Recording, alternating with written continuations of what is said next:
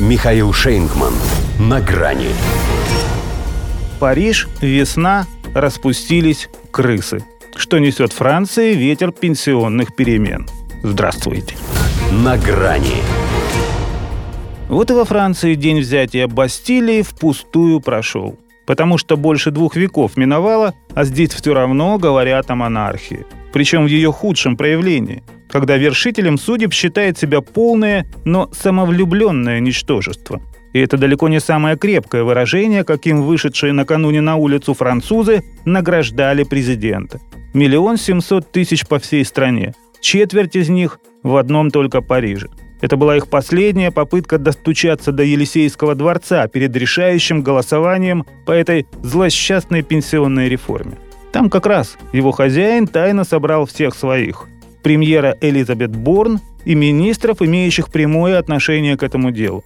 Им говорят и сказал, что либо парламент принимает изменения сам, либо он, Эммануэль Макрон, справится с этим без парламента. Распустит его, иными словами.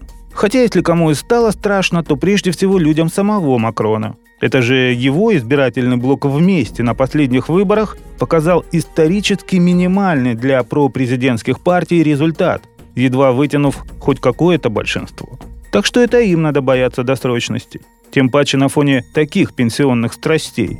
Остальные же того и ждут, что реванша. В общем, нашел чем напугать ежа. Да и ни к чему это, если вполне можно обойтись и без распуска, и без национального собрания. Есть у них в Конституции одна статейка, что позволяет принимать решения, как бы это помягче выразиться, волюнтаристски.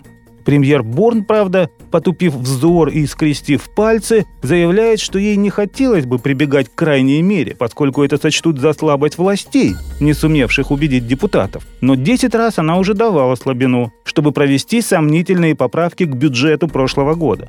Так что сделает это и в 11 Иначе говоря, прогнозы на исход голосования в парламенте не внушали противникам пенсионной реформы оптимизма. К тому же в среду комиссия, состоящая из членов обеих палат надсобрания, согласовала окончательную версию скандального законопроекта, оставив неизменным его ключевой пункт. Точнее, пунктик, если оценивать болезненную одержимость этим делом президента Макрона с точки зрения психоанализа. Так что пусть французы и не хотят работать на два года дольше, а придется до 64.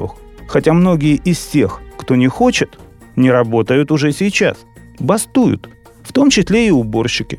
Поэтому Париж, весна, распустились крысы. И не только потому, что 8 тысяч тонн мусора на улицах – их стихия, а потому что главное – завелась в Елисейском дворце. Вот и получается, что ветер перемен несет Франции вонь и смрад.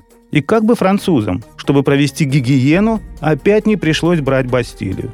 Впрочем, кажется, что их крысиный король, если надо, то сможет обернуться еще тем, мало кому известным защитником демократических ценностей по фамилии Бонапарт, что был способен ради революции расстрелять из пушек даже своих сограждан.